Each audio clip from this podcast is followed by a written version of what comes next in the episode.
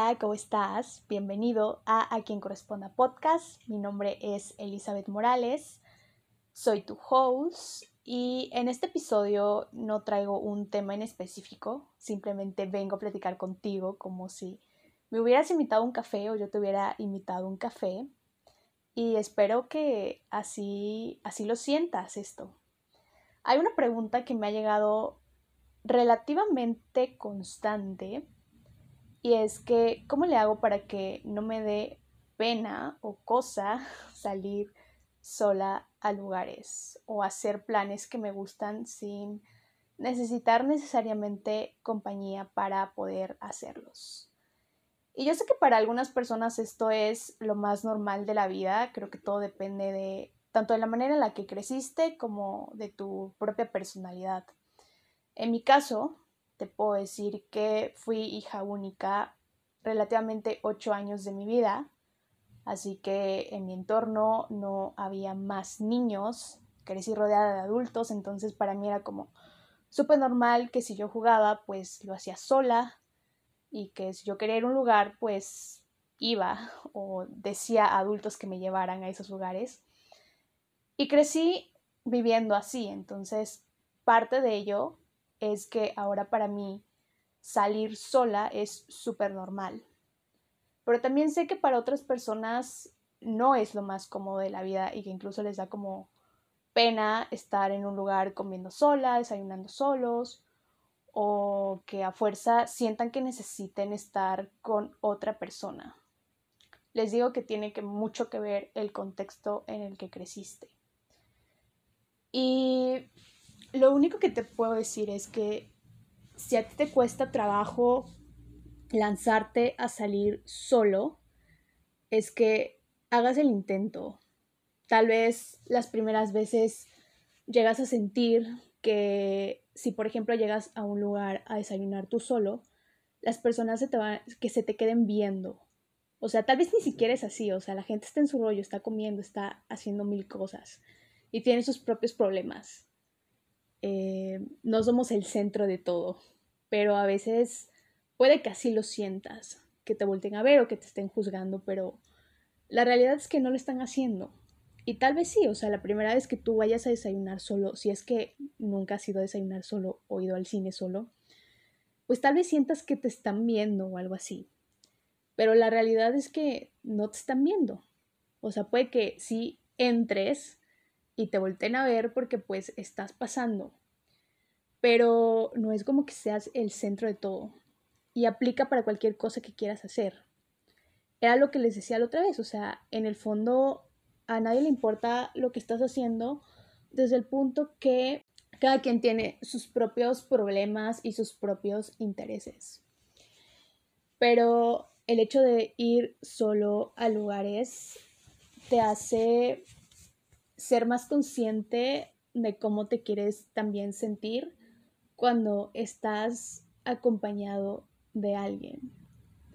Así que si tú a veces te sientes que no vas a ciertos lugares porque no quieres ir solo, te invito a que vayas solo a esos lugares, aunque puede que sí se sienta incómodo una primera vez, tal vez una segunda y una tercera, pero es cuestión de irse acostumbrando a salir de esa zona de confort y también darte cuenta que cuando tú te cumples y vas a esos lugares que por algo te llaman, sea cual sea el motivo o la actividad, y que a lo mejor alguien que te rodea no te puede acompañar porque de verdad no puede o porque no le interesa, que tampoco es como su obligación de las personas que tienes al lado que todo lo que a ti te llama les tiene que interesar al 100% y que eso no tiene nada que ver con que si te quiere o no te quiere. Depende mucho de sus límites y ya les contaré como una anécdota ahorita, pero no es su obligación acompañarte. Y si quieres ir a un lugar porque te está llamando tu intuición a que vayas y porque realmente te emociona hacer ese tipo de actividad, aunque a lo mejor no esté incluida actualmente en el estilo de vida que llevas, ve, de verdad ve, ve aunque vayas solo. vas a encontrar gente en el camino. Eso te lo prometo. O sea, cuando llegues a esa actividad y a esos lugares y empieces como que a frecuentar aquello que ahora te llama la atención porque se vale cambiar siempre, vas a ir encontrando gente en esos lugares. Y si te voy a poner un ejemplo, si a ti lo que ahora te llama es hacer ejercicio, pero no estás como en un ambiente en el que los que te rodean sean unas personas que hacen mucho ejercicio, pues puedes probar con inscribirte, no sé, al gimnasio e ir solo varias veces y disfrutar esa actividad, haciéndola, experimentando, a lo mejor sintiendo que todo el mundo te ve porque no sabes cómo usar las máquinas o porque no sabes la técnica y así. Pero irás conociendo gente, gente que esté en ese ambiente, que esté igual que tú, que también esté probando. Y se volverán también gente de tu entorno. Entonces, si quieres ir a un lado, ve y encontrarás gente en el camino. Eso te lo prometo. Yo una vez me lancé a un concierto a ir 100% sola, la verdad ni siquiera lo pensé si alguien me iba a acompañar o no. Y conocí ahí a una de mis mejores amigas de la vida, que quiero muchísimo. Y así como esa situación me han pasado varias y no necesariamente voy con SDK, pues voy a encontrar gente en el camino. Simplemente cuando tú te encuentras disfrutando la actividad que te llama, que verdaderamente te llama, pues atraes a gente que esté en la misma vibración y en la misma frecuencia que tú, que tenga los mismos intereses. Y lo que hace rato mencionaba, que a lo mejor alguien que te quiere, que consideres que es tu grupo de amigos, pero que no le llama a ser cierto tipo de actividades que a lo mejor ahora te llaman a ti, que no tienen nada que ver con que si te quiere o no te quiere, sino que con sus límites y con lo que a ellos les interesa en este momento. No vas a coincidir con una persona o con un amigo en absolutamente todo. Siempre va a haber algo en lo que, pues no, un gusto diferente, cualquiera que sea. No necesitas ser igual que alguien, no necesitas ser una copia de alguien. Y eso no, no significa que no exista un lazo y que no exista una conexión, porque al final todos somos diferentes.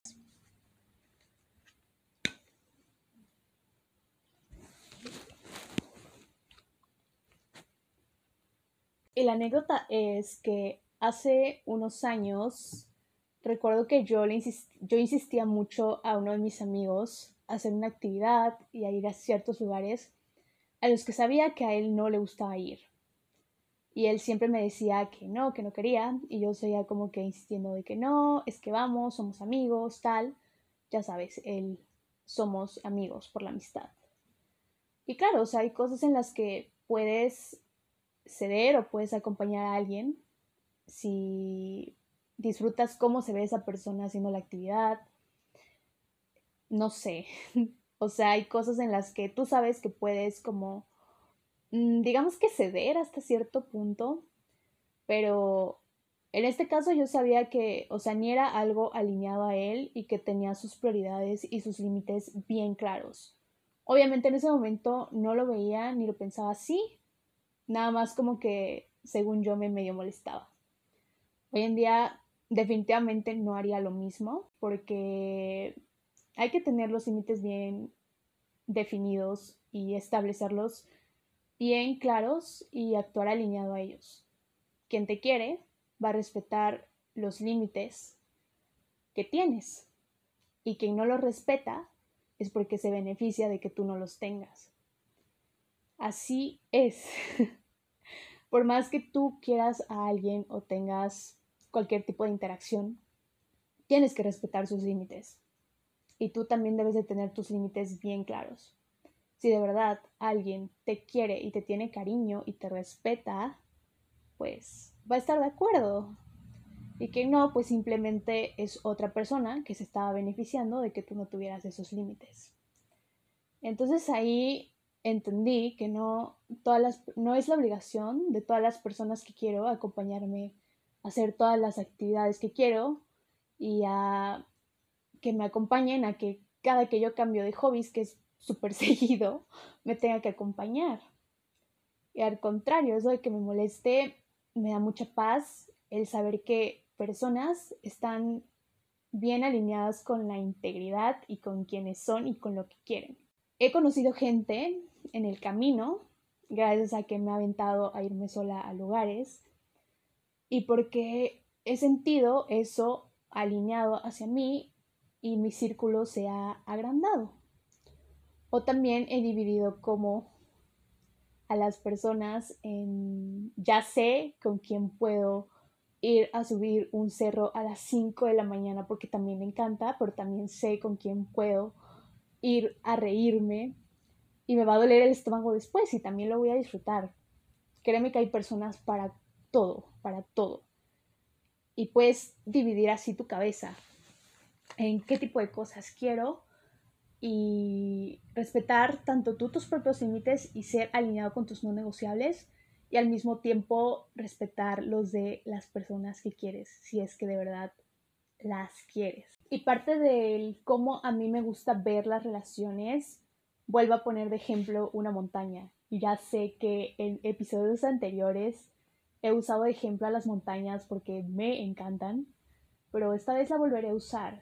Y es que en lo personal las relaciones, como a mí me gusta verlas y cultivarlas, es como si tomaras de la mano a alguien, te pusieras a entrenar y subieras una montaña, sabiendo que para llegar hasta arriba, para llegar hasta la cima y poder apreciar todas las increíbles vistas que va a haber, en primera tienes que entrenar y en segunda tienes que subir hasta arriba, todo lo que implica el camino, el tener que ayudar a alguien literal de la mano, ir a la par, a subir, a escalar, que a veces se van a ir resbalando, que van a llevar cansados, pero que todo eso con el fin de poder ver, de poder llegar hasta arriba, de poder tener esas vistas.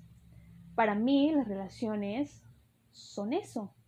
Y no se puede llegar hasta arriba sin haber entrenado antes o sin poder haber subido toda esa montaña. Y no es una montaña, al final son varias, eventualmente bajas y vuelves a subir. Y lo mismo, para volver a subir se necesita entrenar. Las relaciones se trabajan. No es como que de la noche a la mañana ya todo esté construido. Puede que sí tengas conexión con alguien, pero para conocer a alguien y para que otra persona verdaderamente te conozca, y no solo te conozca, sino que te ayude a crecer, porque para mí las relaciones de cualquier tipo son eso, ayudar a crecer a la otra persona. Pues eventualmente tienes que entrenar y tienes que subir y tienes que tomar de la mano a alguien y a veces a ti te va a costar más trabajo, a veces a la otra persona le va a costar más trabajo, pero van a estar ahí ayudándose.